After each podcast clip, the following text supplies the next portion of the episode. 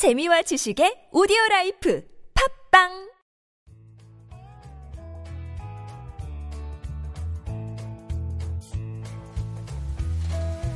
황홀하고 찬란한 광기 어린 창조적 유희 여기는 한지훈의 고전에서 찾아낸 단단하고 수상한 심리학 고단수 심리학입니다. 저는 진행자 서정숙입니다. 오늘은 그 17번째 시간으로 도대체 행복해지려면 어떻게 해야 하는가에 대해서 한지훈 작가님께서 이야기 나눠주시겠습니다. 어, 여기서 가장 가슴에 와닿는 단어는 도대체라는 단어인데요. 네, 정말 도대체 행복해지려면 어떻게 해야 될까요? 네. 사람들한테 물어보십시오. 당신 왜 일합니까? 왜 공부합니까? 라고 하면 결론이 뭐죠? 행복해지려고요. 그렇죠. 행복해지려고 공부한다라고 말을 하죠. 네, 그, 근데 우리는 어쩌면 잡을 수 없는 황금의 도시 엘도라도로 가고 있는지도 몰라요. 어, 행복이 어디 있느냐 그러면은 뭔지는 모르지만 우리는 계속 일하고 있죠. 네, 어떻게 보면 반복되는 삶 속에서 우리는 우리 삶 전체를 자동 반사적으로 움직이는 자전거 바퀴처럼 만들어 버렸다는 거예요. 아, 그래서 당연히 학교는 가야 될 공간, 당연히 직장은 다녀야 될 것, 당연히 이 사업은 하는 게 맞지 않습니까? 라고 말하는데 네, 진짜 행복해지기 위해서 우리는 그것을 해야 되잖아요. 아, 네, 근데 행복이 거기 있나요? 라고 물어보면 그냥 관성의 법칙에 의해서 그리고 언젠가는 내 손에 잡힐 황금의 도시 엘도라고가 있다라고 믿고 가는 것처럼 보일 때가 많습니다. 네, 보통은 본인이 생각하는 행복이라는 것보다는 다른 주변에서 어른들이나 친구들이 아 이렇게 하면 이게 행복이야 라고 얘기해줘서 그게 목적이 되고 목표가 된 경우가 굉장히 많죠. 근데 놀라운 것은요. 그렇게 계속적으로 관성의 법칙에 의해서 그 일을 계속하다 보면 어느 순간에 내 앞에 꼰대라는 이름이 붙어져요. 꼰대요. 즉 그냥 필요 없는 늙은이가 돼버린다는 거죠. 아, 내가 행복해지려고 열심히 일했는데 내 앞에 이상한 수식어가 붙는다면 어느 누구도 행복하지 않을 것입니다. 불행하죠. 저는 행복을 이야기할 때 세 가지의 단어로 귀결해서 이야기하고 싶은데요. 오늘은 공간, 공간, 관계, 관계, 의지 의지. 이렇게 얘기를 해볼게요. 첫 번째 행복해지기 위해서 공간을 만들어라 하는데 저는 이 공간을 이렇게 생각합니다. 저도 공간이 있어요. 우리 동네에서 사람들이 많이 가지 않는 맥도날드 2층 자리, 창가 쪽 자리 아, 내 자리라고 지정을 해놨는데 거기를 가면 글이 잘 써져요. 아지트 같은 거군요. 아지트는 돈이 많이 들죠. 아, 네. 근데 저는 그냥 제가 그 자리에 내가 앉고 싶다라고 말을 해놓는 거죠. 네. 물론 힘세고 큰 아저씨가 앉아 있으면 비켜달라는 소리는 못 하지만 네. 그쵸? 천 원짜리 커피 한 잔 시켜놓고 거기 앉아 있어도 누가 말을 안 한다면 저는 그 자리는 저의 공간이 되는 거죠. 네. 자, 이 공간에서 저는 뭘 하냐면 바로 행복을 찾기 위해서 인문학 서적을 피는 거죠. 그리고 이왕이면 좀, 좀 이쁜 노트 하나와 그리고 좀 잘 써지는 볼펜 하나를 갖고 와서 글을 씁니다. 책들 읽기도 하고. 네. 근데 그, 그것을 하는 동안에 뭐 제가 좋아하는 버트런드 러셀의 글을 읽는다거나 저레니 작가의 글을 읽는다거나 장작가 루소나 토스토의 글을 읽어보면 어, 찌릿찌릿할 때가 많아요. 마음에서 뭔가 울컥하면서 감정이 동화될 때도 있고요. 그런데 대부분 이렇게 얘기해요. 그런 지루한 책을 왜 읽어야 되냐고 말을 하는데 저 역시 지루합니다. 어, 그런데 저는 이렇게 얘기해요. 고전이라고 불리는 작품들은요. 분명하게 처음부터 읽을 필요는 없다라고 생각해요. 네. 중간쯤 보다 보면 혹은 몇 문장을 읽다 보면 가슴에 팍 꽂히는 문장 자체가 있어요. 어, 저는 그 문장에서 내 삶을 반추해 보거든요. 자, 즉 공간이라고 불려지는 것. 이 공간이라고 불려지는 것은 내가 바퀴처럼 계속 굴러가고 있는 그리고 보이지 않는 끝이 없어 보이는 엘도라도라는 황금의 도시로 날아가는 동안에 얼마나 힘이 듭니까? 네. 그때 나에게 스스로에게 사색의 힘을 주는 것입니다. 나는 이것을 왜 추구해야 되는가라는 질문을 하기 위해서 바로 고전에서 한 문장을 뜯어와서 내 삶을 반추해 보는 것입니다. 네. 그러는 동안에 제 삶은 신선한 그 무엇과 만나게 됩니다. 아, 두 번째입니다. 관계의 문제인데요. 두 번째, 인간관계는 행복의 근원이죠.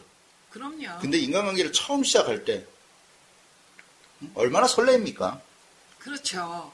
정숙 씨가 한번 생각해 보세요. 잘생긴 남자와 근육질에 식스팩을 갖춘 남자와 매너 좋은 남자, 목소리까지 좋은 남자와 첫 데이트를 한다고 생각해 보세요. 얼마나 가슴 떨리겠어요. 어우, 화면에서만 봐도 너무 좋은데 데이트까지 하면은 심장 네. 터지겠는데요. 심장 터지죠. 네. 거기다가 뭐 감미로운 말을 해준다면 얼마나 또 행복하게 됐어요.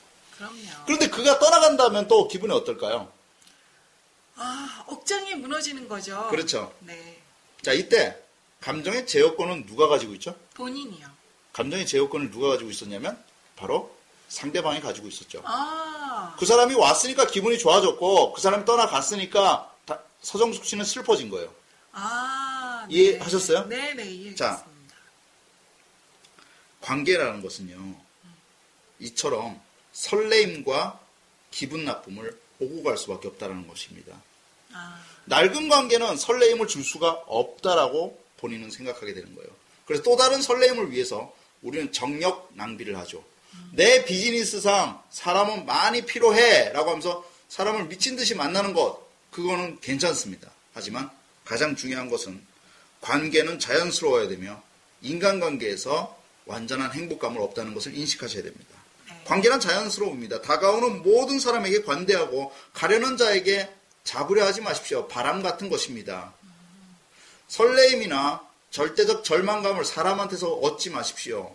그것은 많은 부분 시간 낭비일 때가 많습니다. 관계는 간단하고 심플하게 그리고 낡아버린 관계 그리고 오래된 관계에 집중하십시오.